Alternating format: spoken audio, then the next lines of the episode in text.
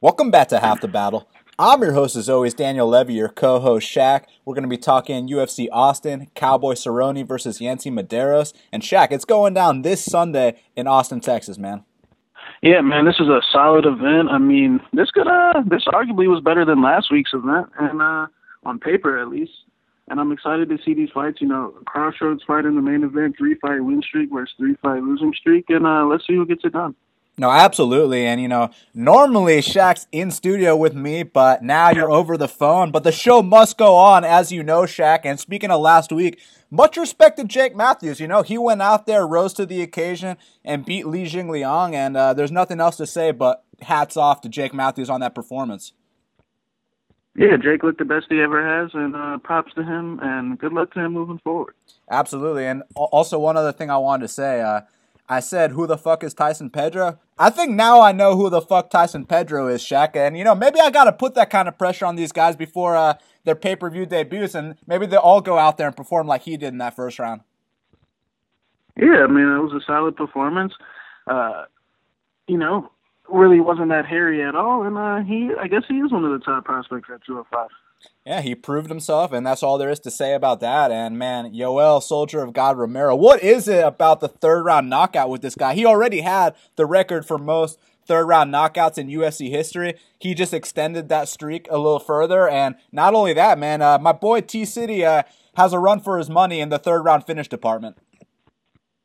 Yeah, man, Yoel is uh, definitely the second best middleweight out there. Had a very close fight with Rob that first time. And I mean, I think he uh, probably put an ender on that career of Luke Rockhold, man. That's uh, how many KO losses now? Four. So Luke's had a great career, former champ, but uh, it's Yoel's time now, and uh, we'll see Yoel in that rematch and see how he does. Uh, four too many is, what it is for uh, for Mr. Rockhold. But yeah, props to Yoel. Uh, took care of biz, and now we got to talk about UFC Austin. We're gonna do the whole card, start to finish.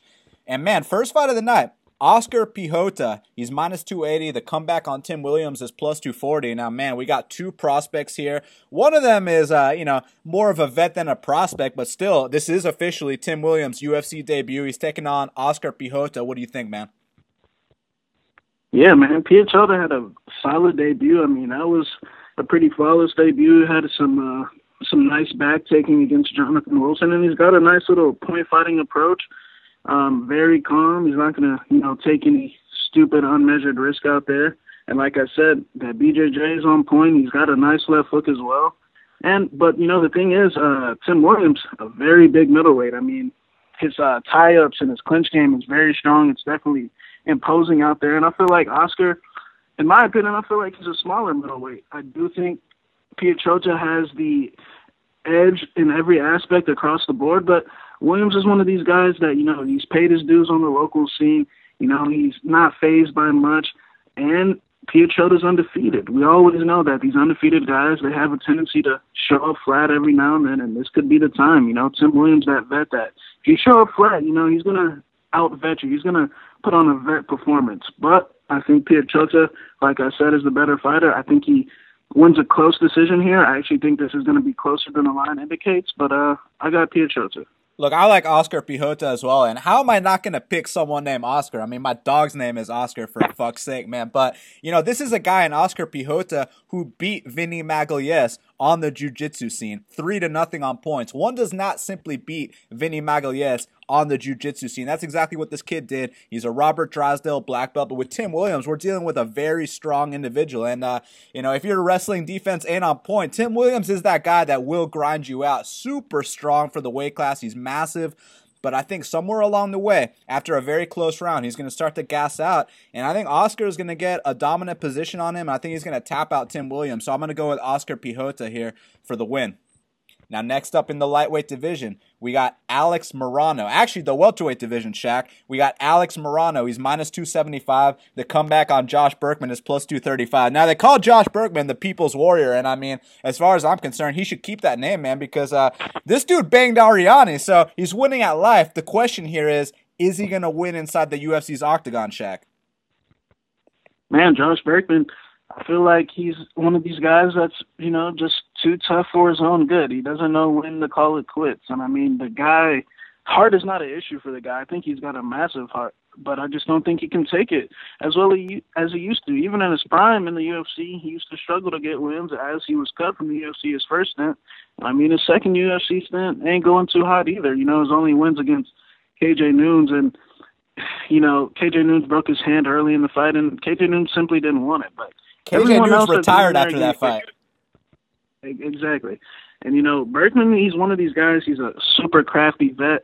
We know he knows how to fight. It's just that his body, his brain, the CTE, all the all the shots he's been taking lately, all the all the years training, all the wars in the gym, it's catching up with him. And I mean, we saw, we've been seeing in his last two fights. The Prazeres fight, he retired after that fight. He he said he's done. He left his gloves in the octagon. And I mean, Dober put the icing on the cake and uh, you know, launched him across the uh into the fifth row. So I mean, you know, I think Burkman still got you know a decent body lock, but I don't think he can do it for three rounds. And you know, when I talk about Alex Morono, Morono, yeah, he is coming off two losses, even though his last fight against Gaetaro, I thought was, I thought it was super close. But I love his style, man. And you know, a lot of people are thinking that he has to knock Burkman out to win this fight, and that's not the case at all. I think he can go three rounds and win a decision as well by out volume out voluming him. I think he's got the way better cardio. And I think uh, Burkman, he's just going to be looking to, you know, land big haymakers off the breaks and, you know, desperation shots against the fence. And I think this is Morono's fight to get back on track. You know, after these uh, last two L's, I feel like he's learned a lot. And, you know, he's not fighting Kate Taro and Niko Price anymore. I think this is the perfect fight for him.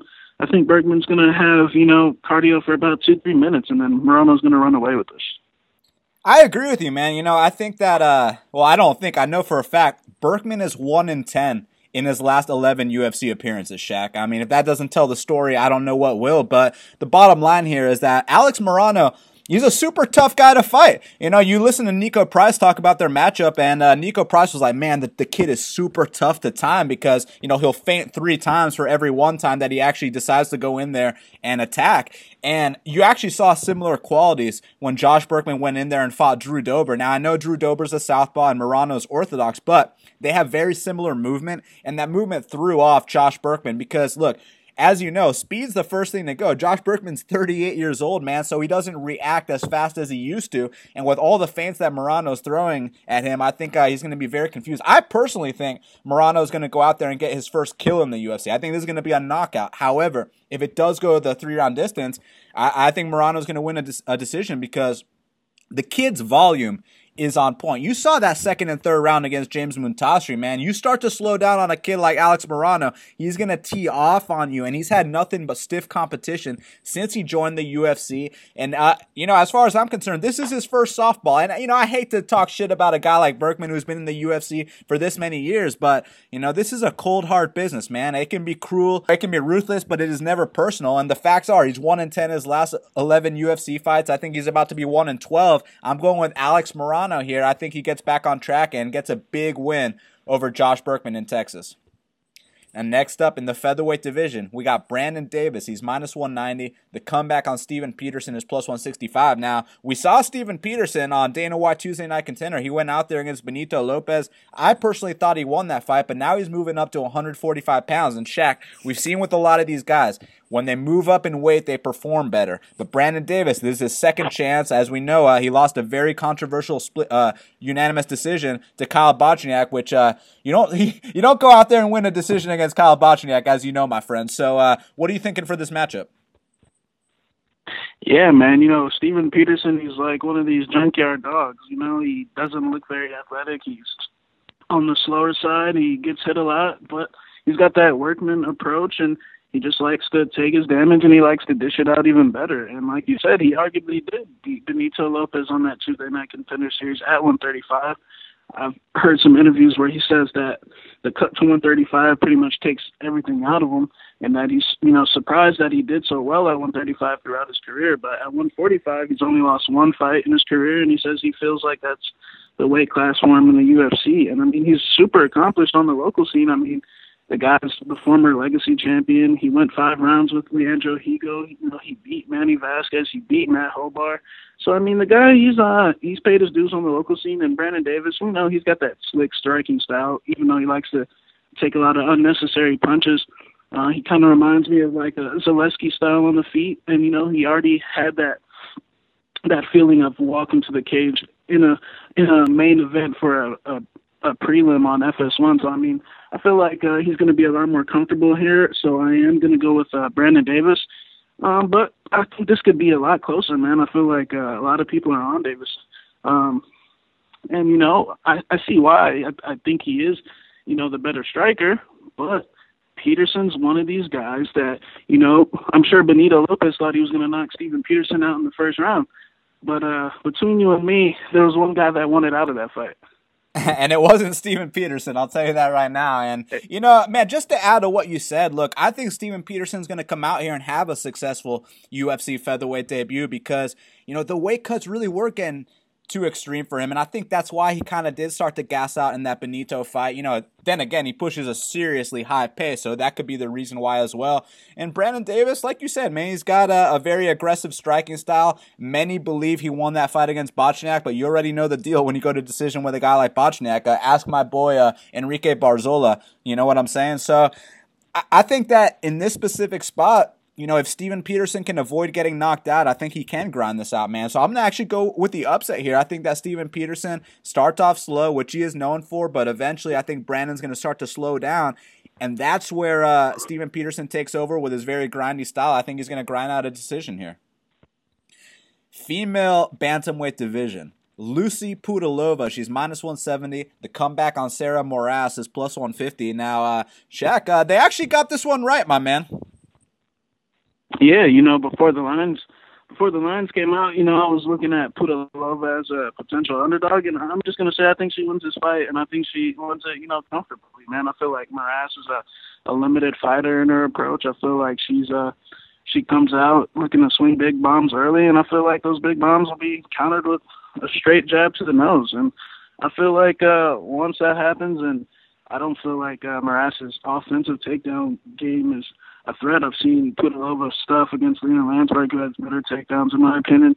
And um, I just think this is a Pudilova's fight for the taking. Um, we know that Moras has a very good guard, very sneaky arm bars, and I feel like that's her only chance at winning this fight. I feel like that's the only way she can win by any of her fights is by fluke arm bar or you know her opponent gassing out and her getting that back like she almost did against Andrade. I feel like her skill set across the board is super under par in my opinion. Um, I think Pudilova's got a lot of potential. I mean, like we said, that nice jab.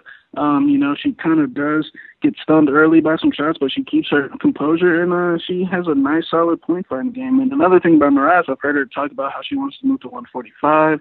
Um, the weight cuts is getting real tough for her. So uh, I like Pudilova all day in this matchup. I think she uh, keeps her distance. I think maybe a little early it could be hairy, but second and third round, I think she keeps her distance and uh, pops back that head of Sarah Moras for a decision win. Man, I was pleasantly surprised with Lucy Pudilova when we went back and watched the tape on her. Man, she's a she's actually pretty impressive. You know, she reminds me of a young Joanna Jędrzejczyk. Just go back and watch, and you'll see exactly what I'm talking about. You know, if you just look at her record on paper, you know, you see one and one in the UFC. But between you and me, that fight against Lena Landsberg, that was an absolutely disgusting robbery. I mean, one one fighter had both their eyes shut closed, and the other one was unmarked. And uh, the one with both their I mean, eyes shut closed, Lena, like when your opponent admits that she lost, you know what I'm saying? So that's how you know uh, it was disgusting. I mean, when the opponent that uh, had both their eyes shut closed is rushed to the hospital, and that's the winner. That that's all I gotta say about that fight, man. Because Lucy Pudilova clearly won that fight, and then her next one, she took care of biz there as well, man. She handed the first L to the girl that just beat Justine Kish. So Lucy Pudilova is no slouch, and you go back, you watch some of her sparring footage, and she's a mean girl. Okay, she's a mean lady. She will go out there, and I bet you she's knocked out dudes in the practice room before. And look, with Sarah Moras, you know, if you play around in this girl's guard, there's a chance she's to tap you out. But uh, if you you know if you keep this fight standing, you're gonna pick this girl apart all day, man. Because Sarah Moras, all she's got is you know you talk about a puncher's chance. She's got you know a submitter's chance, but it's not even if she gets on top of you. It's if she's on bottom. You know if she's able to pull guard, go for an armbar. Because I'll tell you this right now, Shaq, her offensive takedown attempts ain't gonna work here. You know Lucy Pudilova is the kind of fighter that if you get you know if you pull guard on her, because we did see on the regional scene that she fought a fighter very similar to Sarah Moras. And that fighter, similar to Sarah Moras, put Lucy Pudilova in an armbar. So it's almost like we fought, you know, a lesser version of this already in our regional scene days. And Lucy Pudilova passed the test. She didn't fuck around on the mat. She waved the girl, up, you know, to get up to get up to the feet and fight her. You know, fight her like a I was gonna say fighter like a man, but uh, fighter like a woman. You know what I'm saying, Shaq? So look, man. I, I think in this spot, I think I think my girl Lucy Pudilova is going to take care of biz. I think she's going to pick apart Sarah Moras and uh, potentially get her out of there, but most likely a unanimous decision. So I'm going with the favorite, Lucy Pudilova, and I think she's a bright prospect that you got to look out for in that division. Flyweight division, we got Joby Sanchez. He's minus 135. The comeback on Roberto Sanchez is plus 115. Now, there's one thing I can guarantee in this fight, Shaq. Sanchez is getting the win, my man. Yeah, for sure, man. Sanchez is going to get the job done. But uh, as far as with Sanchez, you know, Roberto Sanchez in his debut against uh, Bopo Morales, I mean, that was kind of alarming, wasn't it? I mean, he uh, took him down early.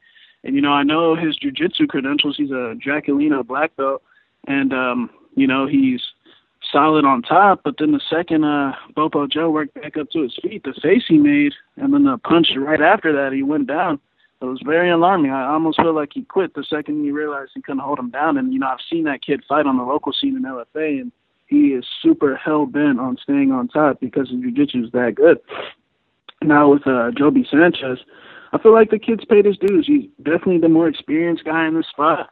You know, we remember him back in the day when he fought uh, Wilson Hayes, and he had Wilson doing the chicken dance across the cage in his debut, and then he uh, won a split against uh, Tateki, and then he got took a canvas snap from Geane Herrera. But you know, these things happen when they're a young fighter. And I mean, a lot of young guys would have packed it in. They would have just fell off the deep end. But my boy Joby went back to the local scene, fixed some mistakes, and he got two solid wins over Manny Vasquez, you know, who beat Ricardo Ramos, and he uh, beat um, JP Buys, who trains at Team Alpha Male. So he did his job. Joby's one of these solid point fighters there. you know, his his fights they're always going to be somewhat close. You know what I'm saying? It's most likely not going to be a landslide victory, but he knows what he has to do to win. He's super knowledgeable on the points, training out of Jackson Wink, and uh, I think he's going to win on points here. I think the first round will be kind of hairy. I think they'll be tied up for most of the round. But uh, when Joby stuffs that, I think second and third, I think he'll land the more effective shots. And, you know, just stay what we like to, me and you like to call pretty and cute and, you know, impress the judges and win a nice little 29-28 the same way he was winning on the contender series. Yeah, look, I mean, if this fight hits the mat in the first round, all Joby has to do is survive and get back up to his feet. Because if you get back up to the feet after the initial takedown attempt against Roberto Sanchez, the kid's going to fold up. I mean, you saw the look in his eye when uh, Bopo Joe got up that first time, and Roberto didn't want to be there anymore. And these are the kind of things that, you know, fighters need to take advantage of in the UFC. They watch something on tape, they see that look, this guy is prone to this guy's a front runner. You better take advantage of it. And like you said, Joby's paid his dues, man. He already had a stint in the UFC. He went back to the local scene, fixed his mistakes, then went to Dana White Tuesday Night Contender Series, and he didn't get the call up on his first try, Shaq. He had to come back two times, win both times against some very tough competition. You know, a kid in Manny Vasquez who finished Ricardo Ramos, and uh I think Joby proved that he's ready to get back uh, to the UFC. I actually think he should be a wider favorite in this spot. I'm gonna go with Joby Sanchez here, and you know I'm gonna say decision. But Shaq, don't be surprised if he hands Roberto Sanchez his second, uh, you know, stoppage loss inside the UFC's octagon because what we saw from Roberto in Mexico, uh, that's not what you want to see from a flyweight prospect. So I'm gonna go with Joby Sanchez here inside the distance welterweight division. We got Jeff Neal, he's minus 210, and the comeback on Brian Camozzi is plus 175. Now, shout out to my boy Brian Camozzi because, uh, you know, even if he loses this fight and gets cut, he's got a very good job at State Farm. So, you know, the kid's got one foot out the door. But I'll tell you what, he's got some nice Muay Thai technique. The question is, is that uh, Muay Thai technique enough to take out a guy like Jeff Neal, who's a little powerhouse? Yeah, man. Um, you know, this open you know, minus 165 and five dimes and uh, got steamed to minus 210. And, you know, I feel rightfully so. You know, I completely get it. Everyone's expecting Jeff Neal to come out here and touch Camozzi's, you know, chin with that left hand. And we know that Camozzi, at least so far in his two UFC fights, just hasn't reacted well to the shots. Like you said, he's got solid technique. I think, you know, he can strike for sure. We saw him in that pocket trading with Pre. The kid can strike. He's got good technique. It's just that mentally, does he really want this?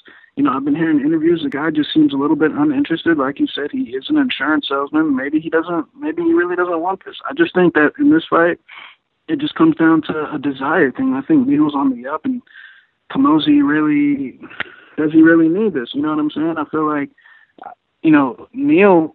From what I'm hearing from him, I feel like he thinks the same way. I think he, Neal thinks he's going to come out here and get a first round knockout. Now, the thing is, Neal's past, he has been finished in the third round. Um, he's tapped out and he's been knocked out against a guy named Kevin Holland, who you know is the real deal. He's got a super uh, hard style to deal with, and the fact that Neal already took his L's on the local scene is a good thing in this spot, in my opinion. But uh, I think the power is just going to be the difference here and the confidence. I think Neal just wants it more, plain and simple, and I think he's going to get it. I think um, first round he's going to touch him up, and I think he's going to get him out of here. Now, if it goes past the first round, all those people that bet it, you know, are you 100% sure that Neal can go the, the full three? You know, I wasn't sure just because I've never seen him do it. Um, so, you know, that was a concern of mine. And just because, you know, he's got a lot of muscles, you know, in the third round, he might get a little tired, just like how he did against uh, Kevin Holland. So I still think Neal's going to get a first round knockout, though. Uh, I think uh, we've seen the last of the Camozzi Bros inside the octagon.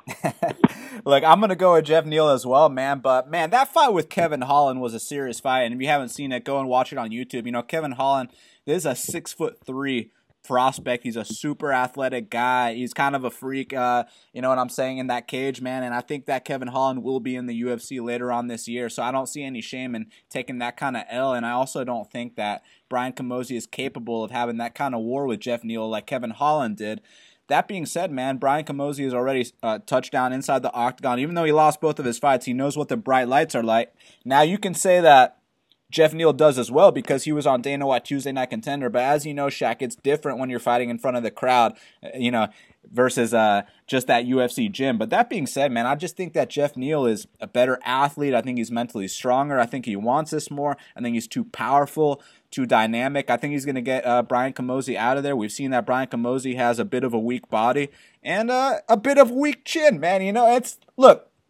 Brian Camozzi has good offensive Muay Thai technique, but as you know, man, this ain't lion fight. This ain't glory. You know what I'm saying? This is the UFC, and even when I talk about uh, you know, his Muay Thai technique, it ain't on lion fight level. It ain't on glory level or anything like that. So you know, yeah, I, I, brought up that example. It, it ain't there at all. Yeah, and uh, hundred percent you know, that being said, man, I, I think Jeff Neal's going to get him out of there. I think it's going to be a right hook to the liver. Excuse me. It's going to be a left hook to the liver, and I, I think he's going to put down Brian Camozzi, uh, you know, b- before the third round. But we'll see what happens, man, because like you said, we've seen Jeff Neal gas in the past, but you know, everyone's got to take that first L, and I think those were very valuable lessons for him. You know, the Kevin Holland fight, I can completely excuse because Kevin Holland's a serious fighter. The other one, though, you know, maybe we can say it was his third pro fight. We can excuse him in that respect, but that dude he lost to uh, ain't been doing shit, Shaq. So you know, it's one. That's why I, I am a little hesitant. You know, to take this number here, a high number on the UFC debut. But that being said, I, I do think the newcomer is gonna gonna take this fight. Next up in the lightweight division, we got Jared Flash Gordon, who's minus 255, and the comeback on Carlos Diego Ferreira is plus 215. Now, Shaq, Diego Ferreira is plus 215. Uh, they must have forgot. They they must have forgot that his only losses are to Beneil Dariush and Dustin Poirier. And you know, like I was saying about Steven Peterson earlier, this is his teammate, and I feel like the same thing. You know, these guys are super deceptive if you watch them on tape. You know, when you watch them on tape, you think, oh, this guy's slow. This guy, he got no head movement. I'm gonna outstrike him easily. And then when you get in there with him, you know, just ask my boy uh, OAM if he still remembers Carlos Diego. You know what I'm saying? And uh, he'll tell you that he sure does because that was the last time we saw Carlos, and he straight up broke that kid, man. Um, you know, the questions coming into this fight is USADA going to be a factor? Like, you know, in the past we've told you that, you know, when Matheus pops, it's not going to be a factor, and you know, when Vito Canetti pops, it's going to be a factor. Um, this, I, I'm halfway. I don't know if it's going to be a factor, and I don't know because you know he's right in that middle age. He's about 32, 33. You know, he's either at the end of his prime or he's either you know starting the tail end. So I really don't know. Um, as far as Jared Gordon's skills go, I'm not gonna lie. I don't think that he's you know a future top 15 guy or you know this guy that a lot of people are making him out to seem. Um, I think he's just a beneficiary of the two opponents that he's had. You know, I think you know this is a flashy striker that clearly, if you stay on him, you know he'll break. And we already know that Akram is was done. Akram's not in the UFC anymore. We know that if you stay on Akram, he'll quit as well. I mean, the history, those guys' uh, history is laid out there. And you know, I think you know, Gordon, you know, he has this reputation of drowning guys, and he might drown Carlos because we don't know the type of shape Carlos is going to be in. But I think Jared Gordon gasses out as well. I just think he was fighting Hacran, who is on a different state of, you know, being gas. I think Hacran is just completely done. So I'm not to, you know, overhype that performance against Hacran. I'm just not. So I think Carlos actually is the better fighter in every aspect in the game when you know at the time of where he left. I mean, his striking was looking the best it ever has. Um, his we already know his game on the mat. I mean, we already we already know that. Even though Jared Gordon's uh, super accomplished on the mat as well, we already know my boy Carlos has the edge there. So I think Carlos is a super live underdog. I think that the first L UFC L for uh, Jared Gordon could be coming up very soon, and this is the perfect scenario. You know, a fairly unknown guy we haven't seen in a while, but make no mistake about it. When Carlos left the game two years ago, he was at the top of his game. He was a top 20, 25 guy. And like I said, he's only lost to Dustin and Beneil, and they were respectable outs. He fought Dustin like a man, and Beneil was just a better fighter. So uh, I'm going to go with Carlos in this one. I think the line's super off. I think that the line should be honestly a pick 'em, or you know, Carlos may be a, a little slight fave just because of the layoff. But uh, people seem to be confident in Gordon, man. Yeah, and you know, look, Jared Gordon, much respect. He's had two great performances inside the UFC, but for him to be an over two and a half to one favorite here over Diego Ferreira is insane. Look, I get it. Diego's coming off that USADA suspension, but like you were talking about, man, you know, there's guys like Brian Ortega and Matheus Nicolau who come back looking perfect, and then there's guys like Guido Canetti and George Sullivan who come back and get finished. And, you know, Diego Ferreira's kind of in the middle there because – prior to his suspension, he was really good, man. You know, he just beat OAM, and you watch that fight, and you know OAM loves to take dudes down. Well, when OAM took down Carlos Diego in that third round, Diego had a beautiful sweep on OAM and then dominated him on the mat. And I don't see why, you know, this brown belt in Jared Gordon, if he tries to take down the third degree black belt in Diego Ferreira, I don't see why he won't be swept as well and possibly submitted. It's just that coming off the two year suspension, you know, there might be a little bit of ring rust there because there were also points in that OAM fight where Diego did start to slow down a bit and he was able to use his technique to win the fight.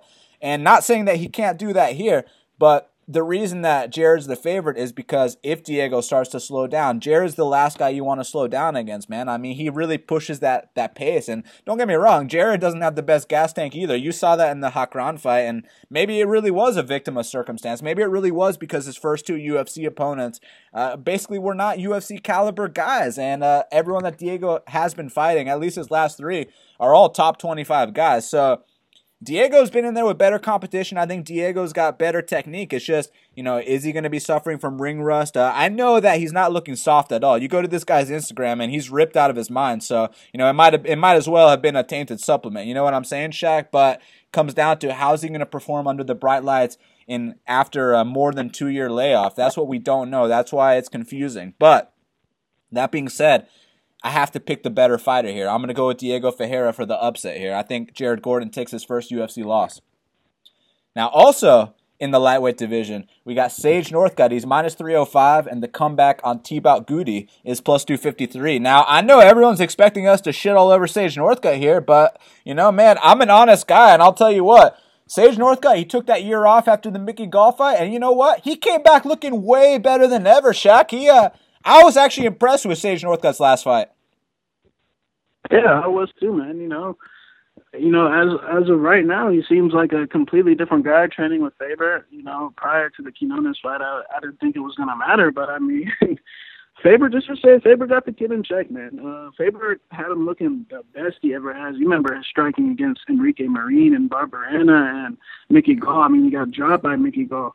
I mean, it was laughable in my opinion. And then we see a guy that I've never seen before, a guy that's eating the punches inside the pocket, trading, answering back with three and four strikes, blasting through Mitchell Quinones with the takedowns. I mean, it was an uh, it was an incredible performance in my opinion for a guy with the history that he had. You know, it was basically like I had to you know, watching tape for this fight is basically like I had to f- completely forget about his past because I mean, why would I take that into stock? I mean, I was a guy that was training, you know, while he was still in school. Um, plus his training situation, you know, with his dad. You know, I I, re- I really don't know, but I mean, now I know who he's training with. I know that he's training with Josh Emmett every day. I know he's training with Elkins and Chad Mendes and Rick Glenn, and we already knew the hole in his game was getting up from bottom. And I mean, imagine training with those four. I mean, I bet they hold him down in practice all the time and, you know, embarrass him. That's going to make him tougher. And I mean, I think it did make him tougher. Um, I think his boxing got way better. I think, you know, he's still a little susceptible to uh, right hands. But I mean, I think the kid's young. I think he's embracing that, man. I think he's just going to walk through that. But, you know, Gouti, Thibault Gouti does have a solid right hand. And, you know, he does actually come to fight, man. You know, he actually does bite down and get in people's faces. Just that, can he take it? Is he going to get discouraged? And you know, history says that, yeah, he will. You know, you know the Holbrook one. You know, congrats, you you knocked out Andrew Holbrook. Who hasn't knocked out Andrew Holbrook? You know what I'm saying? Uh, Jake Matthews, I guess. but uh, but uh, you know, I just think uh, this is Sage's fight to take, man. I think he's the better fighter in every aspect. I think Thibault Gouti will come and fight hard for. You know, I think this might be hairy for a round, maybe like half a round. Um, I think Gouti's going to come out and try to, you know, punk out the kid. I think he's going to try to get Sage to revert back to those old tendencies. Um, maybe go for a couple takedowns, but I think Sage is just going to be too physical. I think he's going to overwhelm him when they collide, man. I think he's just going to blast double him whenever he wants to bail himself out, and I think he can beat him on the feet, man. So I think uh, Sage is going to. I'm actually going to say second round finish. I think he's just going to be too much. Um, and I, I'm actually interested to see how far he keeps improving, man, because the improvements he made from the Mickey Gall fight to the uh, Michel Quinones fight was just drastic, man. Yeah, he got so much better, and you know, at the same time, he wasn't put in any bad positions, and I truly believe that you know, Carlos Diego gets him on the mat, and you know, it, all those old problems could reappear. But oh, that being said, sure. he ain't he ain't in there with Carlos Diego. He's in there with you know it's a tune-up fight again. You know, Michel Quinones and Thibault Gouti. M- much respect to both of them. They they fight in the UFC, but you know these are. Uh, these are jobbers these being are brought in to take L's. You know what I'm saying, yeah. man? And uh, I, I, I just feel I feel like the opponents that he's going to be getting for the next year or two, I just feel like he's going to, if he keeps improving at this rate, it's going to be easy money for him. Yeah, no, 100%. I think this will be easy money as well. I think that Thibault Gouti, even though he had a win in his last UFC fight, he's 1 and 3 in the UFC, 1 and 4 if you include tough, and I think he's going to run into something hard, man, because look, even though Sage looked much improved, and we still don't know what happens uh, if if a fight hits the mat with him again. I'll tell you this, man. His counter striking game in that last fight was on point. His physicality, and not only that, like you mentioned, most importantly, when he got hit in the pocket, you know, he didn't, you know, he didn't get dropped. He didn't start to back off. It, you know, he didn't need the ref to get him up like in that Cody Pfister fight. There was none of that bullshit here. And in fact, his offensive takedowns, man, he hit uh Michel Quinones with a couple beautiful blast doubles. I think his timing is on point right now. I think he's going to get a really nice win here over Thibault Gouti. And, you know, we can talk about fading Sage uh, in the future when he fights a real, you know, a real top lightweight. But right now, you know, they kind of realize what the deal is. The kid's only 21 years old. Let's just give him a, you know, a couple tomato cans, pad that record up, and I think he's going to have a nice performance here against Thibault Gouti. Welterweight division.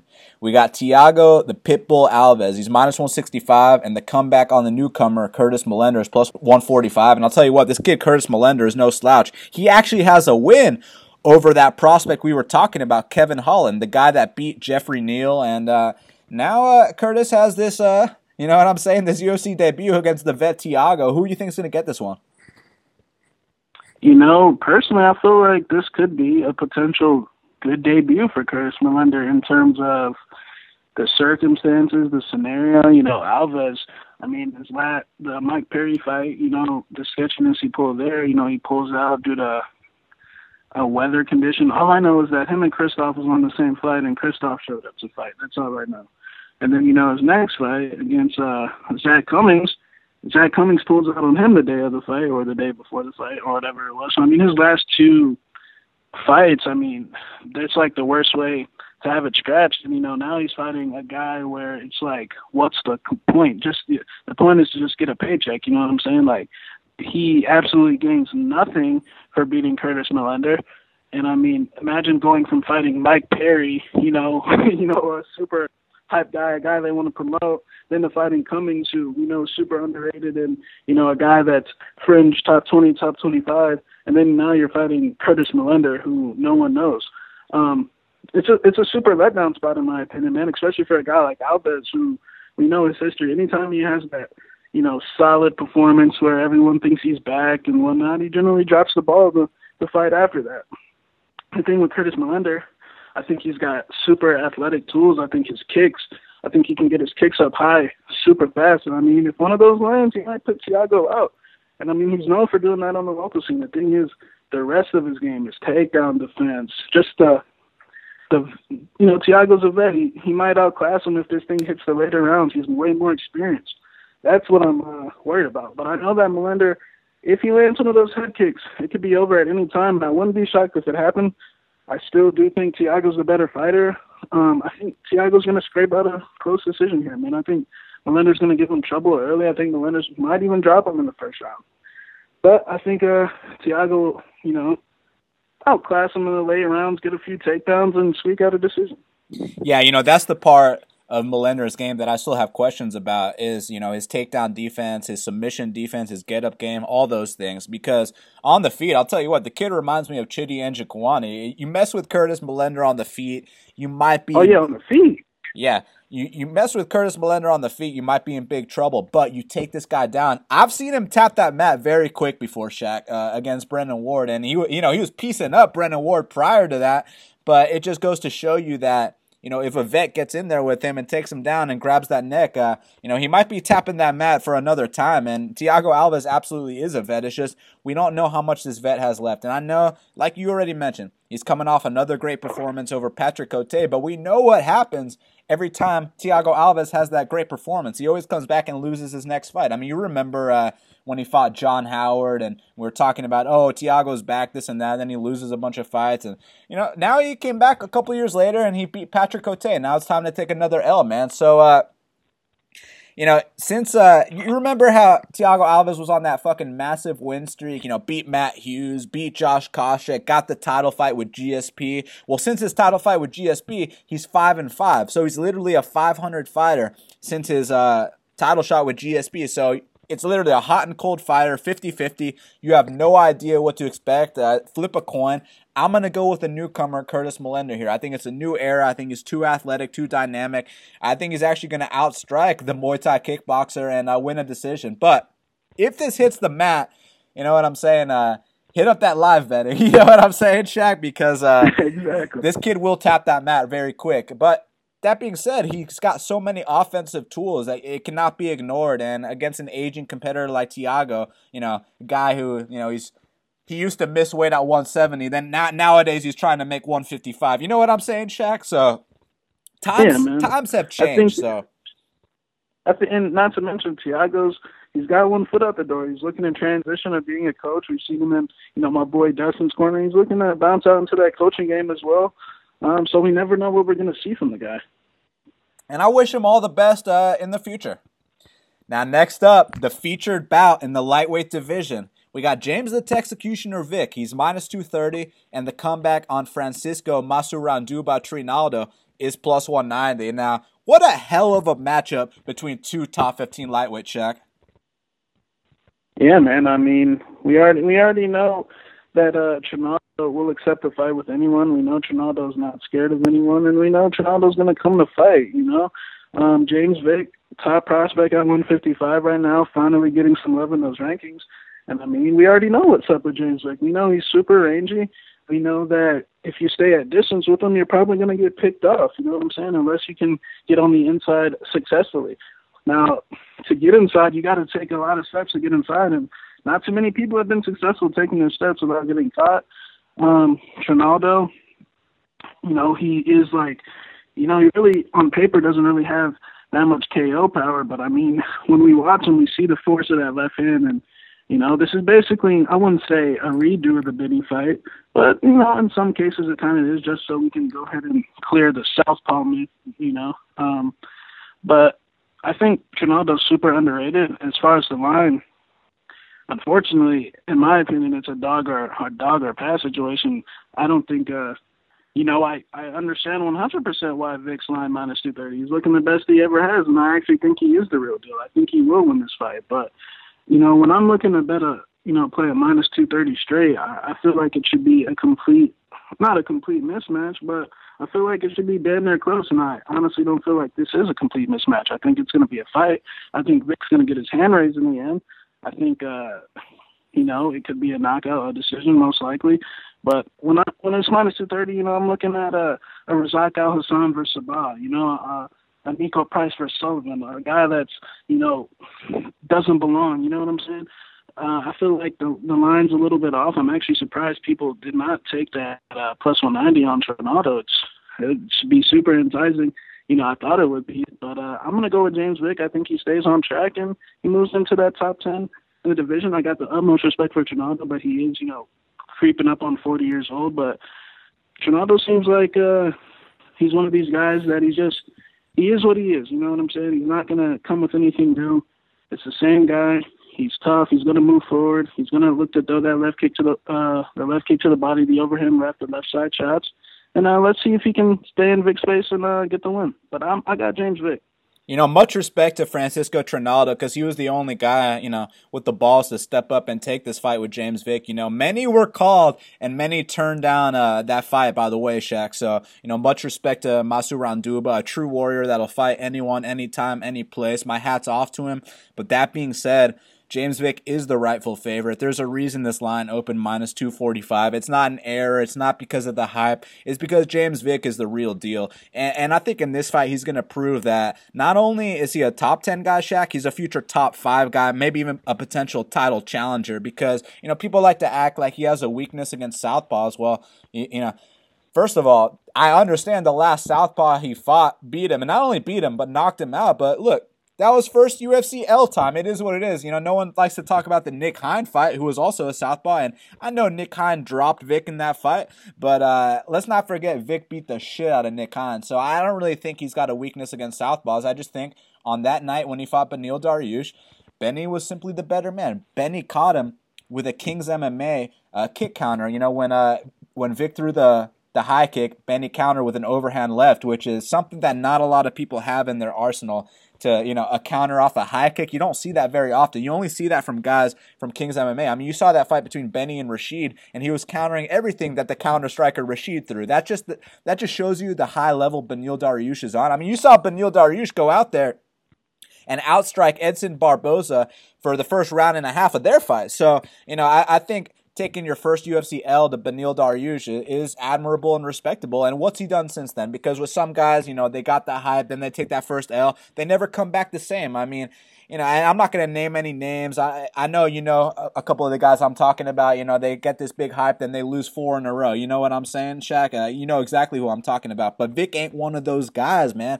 I think Vick simply had to take his first L. And when a when a world champion faces defeat, you know, they put their head down, they grind, and they come back better. And that's exactly what Vick did because his next three fights, man, that's the best version of James Vick I have ever seen in my life. You know, to stop Abel Trujillo the way he did, to knock out a, vicious knockout artist in Polo Reyes, and then he goes in there against Joe Duffy. Not only does he catch Joe Duffy, Shaq, he embarrassed Joe Duffy for that entire fight. You know, I mean, if you look at Joe Duffy's face between the first and second round, you could see Joe Duffy's like, what the fuck do I have to do to this guy? And also, Watch that huge overhand right that Joe Duffy swung at James Vick. Watch it in slow mo on Fight Pass. Click that slow motion feature, and you can see he, him whiff on it. And he, you know, he took a bunch of steps to to get forward and close that distance. And he threw as hard as he could, and he still missed. And it's got to be super discouraging. And look, Trinaldo, I love watching this guy fight. He's got incredible footwork. I love the way he he uh, he moves his feet. I love the way he closes the distance. Very powerful left hand. He got Chad Laprise out of there, but I think in this spot, man, you know, Francisco's got a history of gassing uh, around the second the second round of every fight, man, and he can get away with it against guys like Yancy. He can get away with it against guys like Felder, but you're not going to get away with it against a cardio machine like James Vick. You know, I think that there's a lot of moments in Trinaldo's fights where he's able to kind of take a break, take a rest, and I'm not discrediting discrediting him at all because both of these guys have a similar stat. They've both won eight of their last nine UFC fights. That means that if you faded these guys in their last nine UFC fights, you'd be one in eight, Shaq. But if you bet on them in their last uh, nine UFC fights, you'd be eight and one. So you know both of these guys are money machines. But that being said, man, I think that James Vick is uh, on a different level than than Massaranduba Trinaldo. I think he's going to pick him apart with that jab. When it's time to time that flying knee, he's going to time that flying knee. And I think eventually, you know, when that left hand isn't landing for Trinaldo, he's going to start to go to his wrestling. And yes, Vick has been taken down in the past, but one thing we know about Vick is his get up game is on point. And, you know, when you try to hold down a six foot three man, he starts getting up, you're going to start huffing and puffing. And that's when you're going to start to see Vick really tee off, mixing it up to the body, mixing in the spins, the flying knees, the high kicks. I think Vick's going to go out here and finish Massaranduba Trinaldo. So I understand why he's the favorite. I got him here. James Vick is going to get another huge win in Texas by finish. Co main event of the evening. We got Marcin Tibor Tybura. He's minus 145, and the comeback on Derrick the Black Beast Lewis is plus 125. Now, uh, you know, these two were initially scheduled to fight last year, and Derrick Lewis was actually a big favorite. Now he's the underdog in this spot, Shaq. So, you know, do you agree with the lines makers now, or do you agree with them back then? Um, you know, maybe I agreed with them back then, and I, I agree with them now. I'll tell you that much because Derrick Lewis, he's been doing some alarming things as well. Um, you know, the Mark Hunt fight.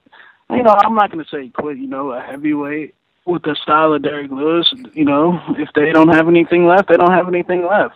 So I'm not going to say he quit, but even though between you and me, he, he did quit. But let's just say, you know, he was. Let's just say he was out, out of gas, and then you know he uh, gets scheduled to fight Fabricio and then you know you're you're talking, you know, all in the lead up, you know, this and that, and then the day of the fight you pull out. You know, is is that not alarming? Yes. Because of because of a back because of a back issue that you know was failed to be mentioned, you know, the whole lead up to the fight. But you know, it is what it is. But it's more so with the improvements that uh, Marcin Tybura has, you know, been making. And before we get started, I don't give a fuck about the Jackson Wink losing streak. That's a myth. Like, so what? Uh, Marcin Tybura ain't fucking everyone else on Jackson Wink. So let's go ahead and knock out that myth. Um, I think Martin made a lot of. I think he learned a lot in the Fabricio Werdum fight. You know, Fabricio, uh, for one, I got a lot of respect for that guy. The guy is on a different level in terms of the heavyweight division when it comes to fighting. The the the pace that he put on Marcin and dealt with him, man. Even though he did get he did take an ass with him, he he got beat up pretty bad. But I mean, I felt I felt like he fought well, man. I felt like it's either one of those things where you learn everything from that, and I think he's one of those guys that will, or you know, you uh, completely crash and burn. But I think he's got the perfect style, man. I feel like if he keeps the distance, you know, throws that teep to his gut. We know Derrick Lewis, uh, Derrick Lewis doesn't like those uh, front kicks to the body. I think if he keeps his distance, makes him a nice little head kick. We saw those head, kick, head kicks against Werdum. Werdum went out, almost went out for a couple of those, man.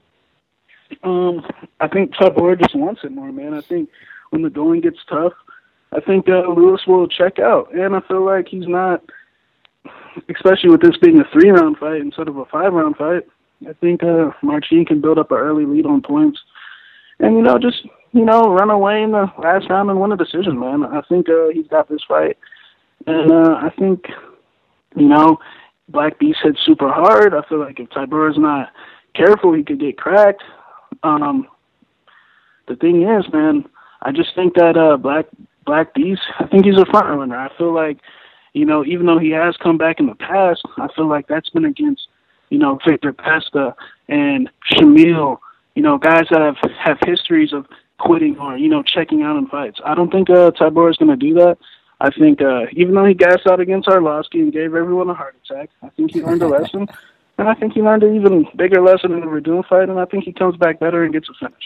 Yeah, don't remind me about that heart attack I had when I max bet Tybura against Arlovsky, all right, Shaq? Because that was at like 5 a.m. in Singapore, and uh, let's just say I didn't go back to sleep after that. But, you know, in this spot, man, I think that Derrick Lewis is actually going to show up here because, look, the fight's in Texas. He is from Texas. His last uh, result against Mark Hunt was super embarrassing, and it's got to be even more embarrassing to pull out of your next fight the day of. So I, I think his back is against the, the proverbial wall here. I think Derrick Lewis is going to show up. But that being said, Marcin Tybura, it's not often you see a volume striker in the heavyweight division. I mean, I know my boy Shamil Abdurakhimov has a you know that volume style, and he actually beat he would have beat Derrick Lewis had that been a three round fight, 30-27, but he fucked up in that fourth round. So I think Marcin Tybura can go watch that tape and figure out a game plan to come out here and out volume Derrick Lewis to, to a decision, you know, mixing the teeps, mixing the jabs, mixing the high kicks, and, you know, potentially stop him with a high kick. There's just one thing here.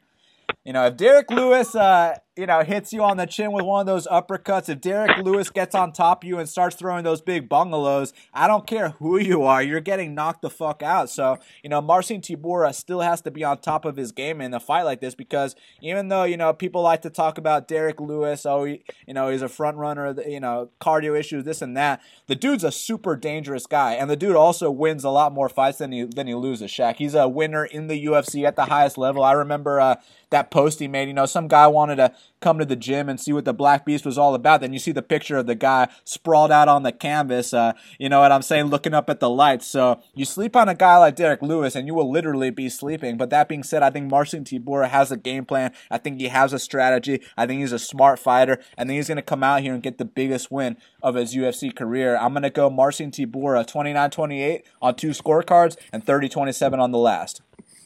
Main event of the evening. We got Donald Cowboy Cerrone. He's minus 150. The comeback on Yancy Medeiros is plus 130. Now, Shaq, at the beginning of the show, you said this is a fight between someone on a three fight winning streak and Yancy Medeiros versus a fighter on a three fight losing streak in Donald Cerrone. Now, the guy on the three fight losing streak is currently the favorite here. The guy on the three fight losing streak was also the favorite in his losses to Darren Till and Jorge Masvidal. Do you think the trend will continue here where the underdog comes in and upsets, uh, you know, the fan favorite Donald Cerrone?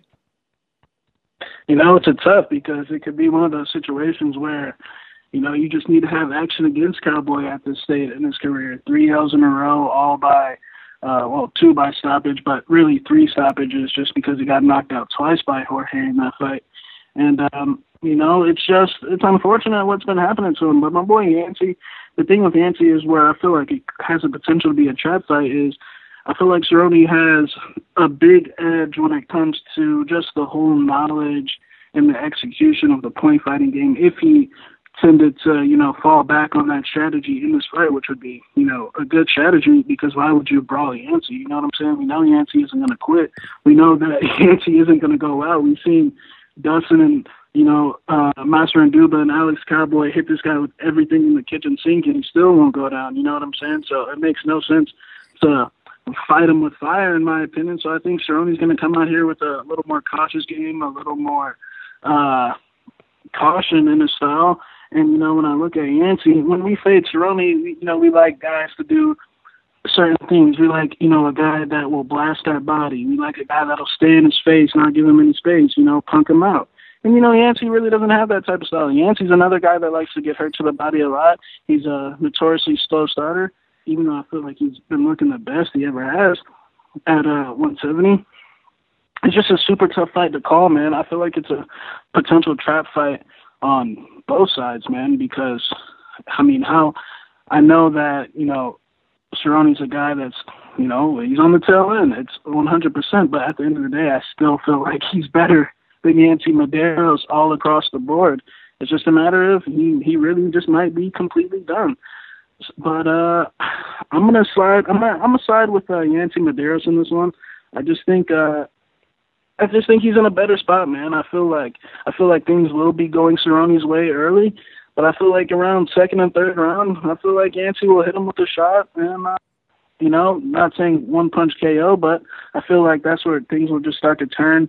And I actually see Yancy winning uh, a five round decision.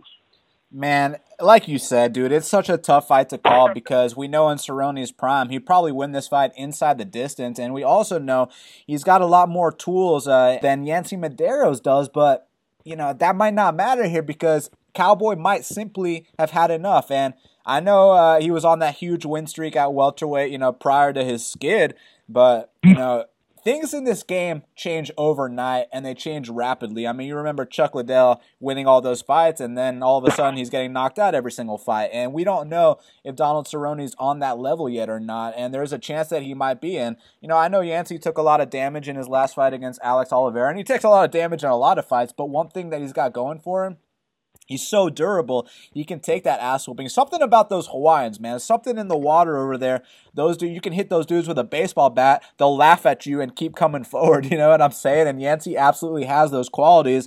But Cowboy does have uh does possess what it takes to put Yancy away. It's just you know, is he going to be able to pull that trigger? You know, after three devastating losses. Two of them were absolutely devastating, but one of them against Robbie, even though it was a fun war, some people scored it for Cowboy, some scored it for Lawler. We can all agree both guys took a lot of damage in that fight, and you know at this point in their careers, that's gotta you know.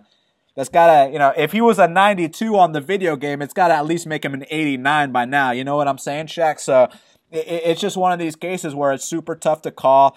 I lean Yancy because he's the younger, fresher guy, but the reason I'm not, you know, running, uh, you know, first in line at the window to bet it right now is because I know one little high kick, one little body kick, one little flying knee, one triangle choke, and the fight could be completely over because Donald Cerrone is that good. He hits everyone with that double leg, and so in a matter of skill, I got Cerrone, but in a matter of will, I get Yancy Medeiros. And there's something James Vick always told me. He always said, it's not the skill of the man, it's the will of the man. So, with that being said, I'm going to go with Yancy Medeiros for the upset, but I'm kind of reluctant in this pick because I think it's a super close fight, but I'm going to go with Yancy.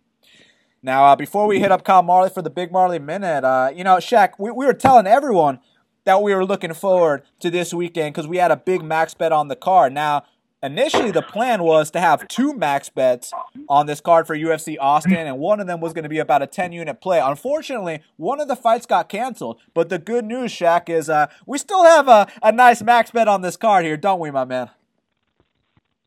Yeah, man. Uh, I got a max bet going this uh, weekend on Sunday. And uh, you know, I believe it's going to get the job done. And you know, right now it's all about getting this win and moving on and uh, creating some consistency right now. And uh, of course, man, we're looking to help out people that are looking to take this seriously 100%. And um, I think things are going to start looking uh, real good for us. I, do as well, man. You know, it, it is what it is. You know, like the great Billy Walters said, I've had losing weeks, I've had losing months, but never a losing year. And uh, I, I, stick by that because I've never had a losing year either. And uh, you know that's this year, 2018 is going to be no exception. But that being said, man, this max bet, uh, I'm pretty fucking sure it's going to get the job done. For sure, man. And, uh, you know, it's not about how you start, it's about how you finish. That's right. That's right. And you can apply that message to all areas of life if you know what I mean. But uh, that being said, let's hit up Kyle Marley for the Big Marley Minute. And joining us now on the Big Marley Minute is Big Marley himself. Kyle, how's it going? Great, man. Uh, ready for another card, make some more money. So, I mean, should I ask you how things went last week at the championship? Uh, it wasn't bad. Uh, I finished, I think, eighth and eleventh, uh, and I think that was good for five thousand. So it's not what I wanted, but I'll take it. It could have been worse. You know, my boy getting more than a Reebok entry level pay, and it's not that bad, right?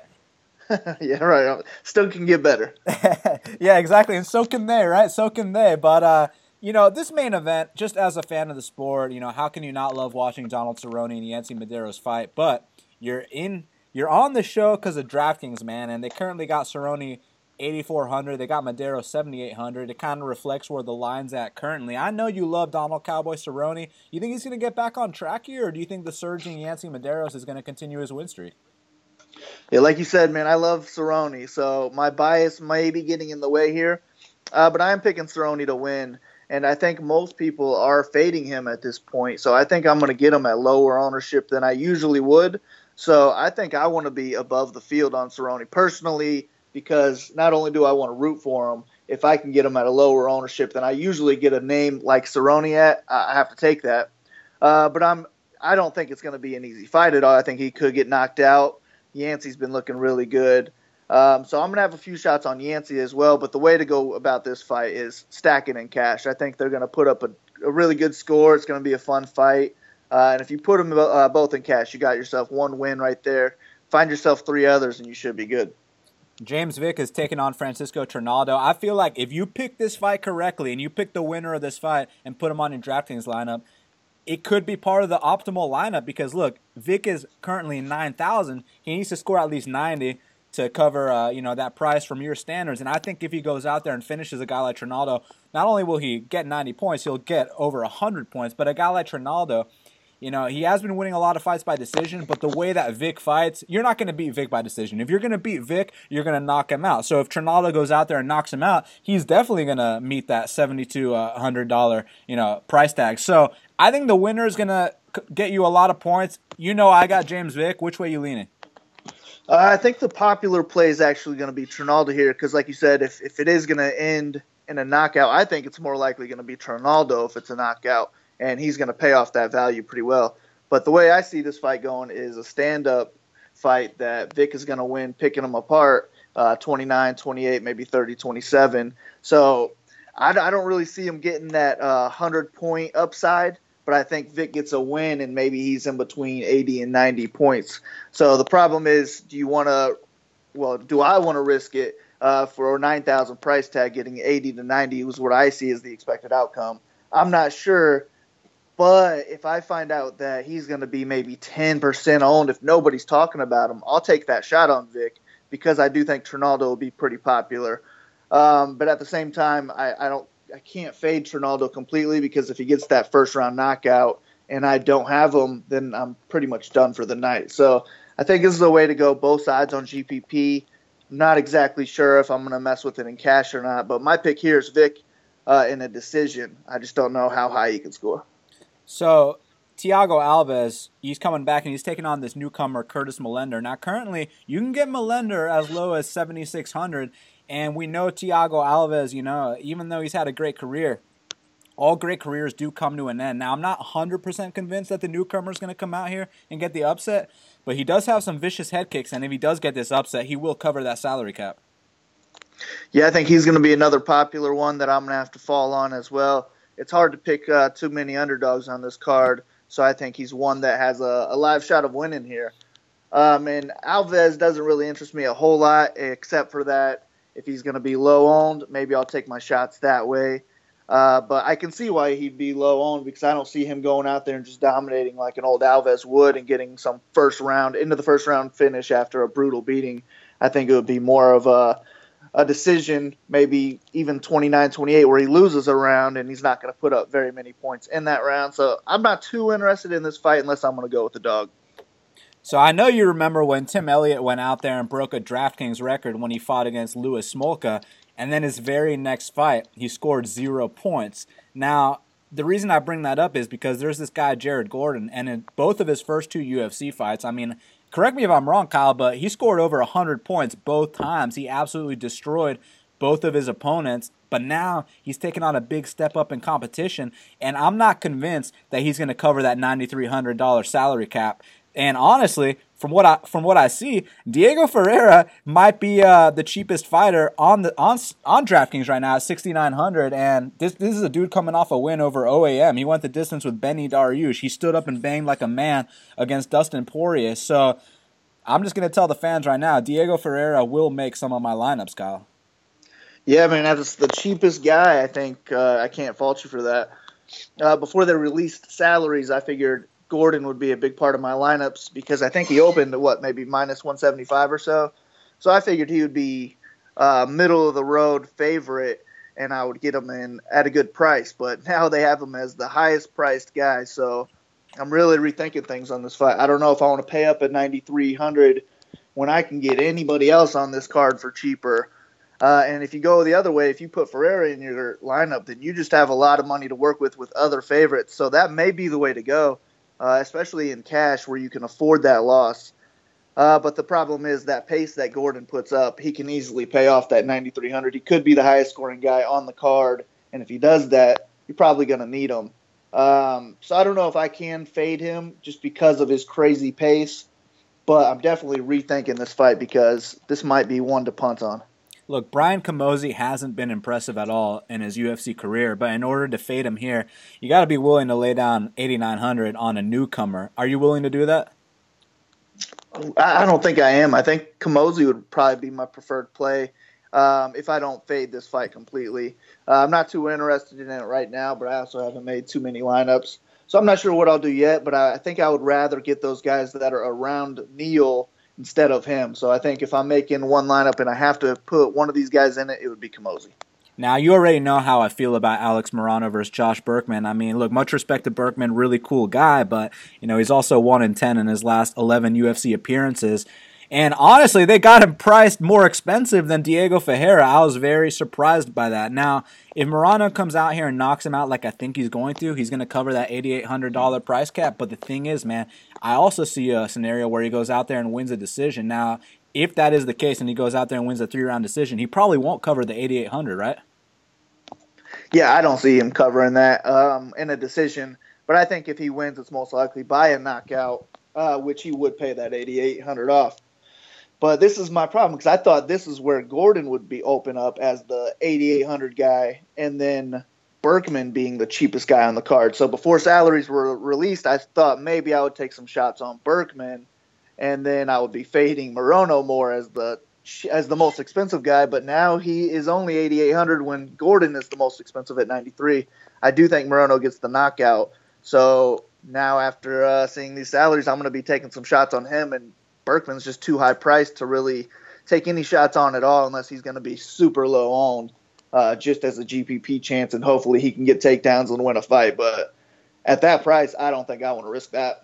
Speaking of overpriced, this kid Oskar Piechota, look, I'm a fan, man, but he's 9100. This is a kid that beat Vinny Magalhaes on the jiu-jitsu scene, and you saw his UFC debut. It was an absolute clinic, but he's taken on a very strong grinder in Tim Williams. So, look, I'm leaning Oskar's way, but you know, if he doesn't finish this fight, I'm also not convinced he's going to cover that $9100 salary cap. Yeah, you uh, you said it right there, man. I don't really have anything to add on to it to tell you the truth. Uh, I think this is kind of a fight to fade because he is my pick, but I don't see him really paying off that 9100 either. And since he's my pick, I don't really want to take too many shots on Williams. So this is probably going to be a fade fight for me. And last but not least, Sage Northcutt, he's coming back. He's taking on Thibault Gouti. And listen, man, you know I've talked shit about Sage Northcutt in the past, but you also know I'm an honest man. And I was very impressed by his last performance. Even, you know, put it on the back burner who he was fighting. I still was impressed with uh, his improvements, man. I thought he came a long way since his fight with Mickey Gall. And we know the deal here. They're bringing in the French jobber to come take an L. It's just, uh, is Sage going to cover this $9,200 salary cap? That is a high salary, uh, but he's for sure my pick to win. I will have zero Gouti on my lineups. I'm going to fade him completely. It's just can Sage pay off that 9,200? Are you going to go with him over Gordon?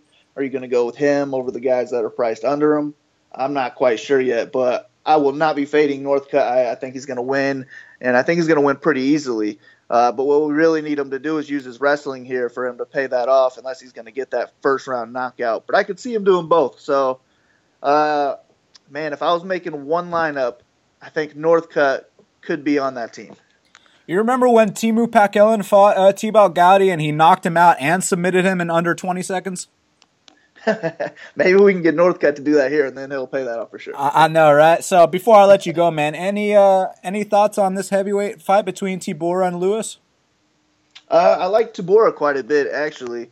Um, but yeah, we should definitely talk about this one because I think for GPPs, you're probably going to need it. Um, they're right there in that middle range of fighters, so they kind of fit well with lineups. Uh, my pick is Tybura. I'm not too sold on Lewis. I just don't know if I'm going to fade Lewis completely because if he wins, it's probably going to be by some devastating KO, and he's going to pay off his 7,900. So I don't want to be stuck without him. Uh, I think this is a fight to target both sides of, and if I'm making 10 lineups, I probably want at least six of them to have this fight. Maybe four Tybura, two Lewis, something along those lines. But you definitely want exposure here. Yeah, I mean that's exactly what I was telling Shaq. Like I favor Tybura as well, but you know if there's one thing you don't want to sleep on, it's the knockout power of the Black Beast. So, you know, the winner of this fight most likely will score a lot of points. And Kyle, thanks again, man. That's why uh, you are the DraftKings guy for half the battle, man. Always killing it. And uh, I wish you luck this weekend, my man. Thanks, buddy. You too. Have fun and enjoy the fights. Yes, sir. The fans can follow you at Big Marley Three. Kyle, any message for them before we talk next week?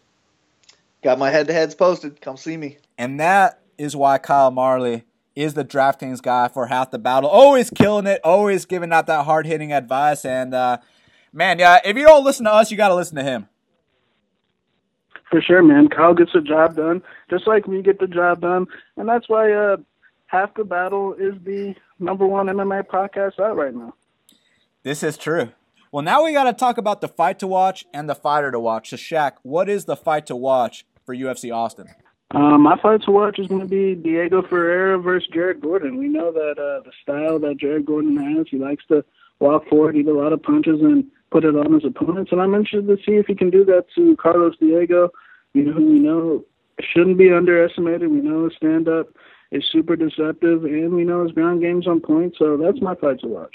Yeah, look, my fight to watch, and this is going to be kind of funny to some, is Lucy Pudilova versus Sarah Moras. It's not often you have Sarah Moras in my fight to watch, but the reason why is not because of her, it's because of Lucy Pudilova. I was very impressed with this prospect when I went and watched the tape, and like I said on my breakdown, I think she has the potential to be a, a Joanna Jędrzejczyk Jr. I mean, she's just a kid right now. She's only 23 years old. And I think she comes out here and marks up the face of Sarah Moras like I think she's going to. I think we might have a new prospect in the 135 pound division. So Lucy Pudilova versus Sarah Moras is my fight to watch. Now, Shaq, who is your fighter to watch for UFC Austin?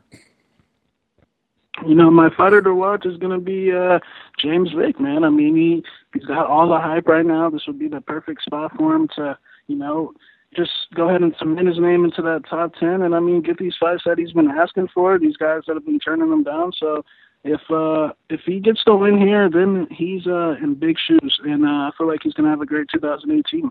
Yeah, I mean, how could James Vick not be your fighter to watch? I mean, the kid three straight finishes in 2017. Now he's looking to kick off 2018 with a bang against a top 15 guy, against a perennial tough out in Francisco Massaranduba Trinaldo. So if he gets this win, he's absolutely going to be one of your fighters to watch. And uh, not just for this event, but for the year. But look, man, my fighter to watch is Yancy Medeiros. He's coming off a three fight win streak as well. And now he's taking on the name, the legend, the vet, in Donald Cowboy Cerrone. And it's one of those spots where you get that win over Donald Cerrone, and you know for a fact, Shaq, that changes careers. That propels you to that next level. You know, Donald Cerrone's always been what we like to refer to as a top five gatekeeper. If you can't beat Donald Cerrone, you're not getting in that top five. But you beat him, and you know, back in the day, that would give you entry to the top five. But now it's more like a top ten gatekeeper. And uh, Yancy has a big chance here. He gets this win, it's going to take his career to that next level. So Yancy is my fighter to watch. Uh, well, Shaq, uh, we did it. It's going down this Sunday. FS1, Austin, Texas. They can follow you at MMA Genius 05. They can follow me at Best Fight Picks, our Instagram, Best Fight Picks Official. Make sure you subscribe to Half the Battle on iTunes, SoundCloud, YouTube, and Stitcher. Hook up those five star reviews on iTunes. Send us a screenshot of that five star review you gave us on iTunes, and we'll give you a free bet. Shaq, any message for them before we talk next week? Uh, man, just thanks for the support. We're going to get the job done this weekend, and uh, thanks for all the support. Absolutely. Thank you to everyone that's been down with us, no matter what the result is, because you know long term what the deal is. So until the next time, let's cash these bets.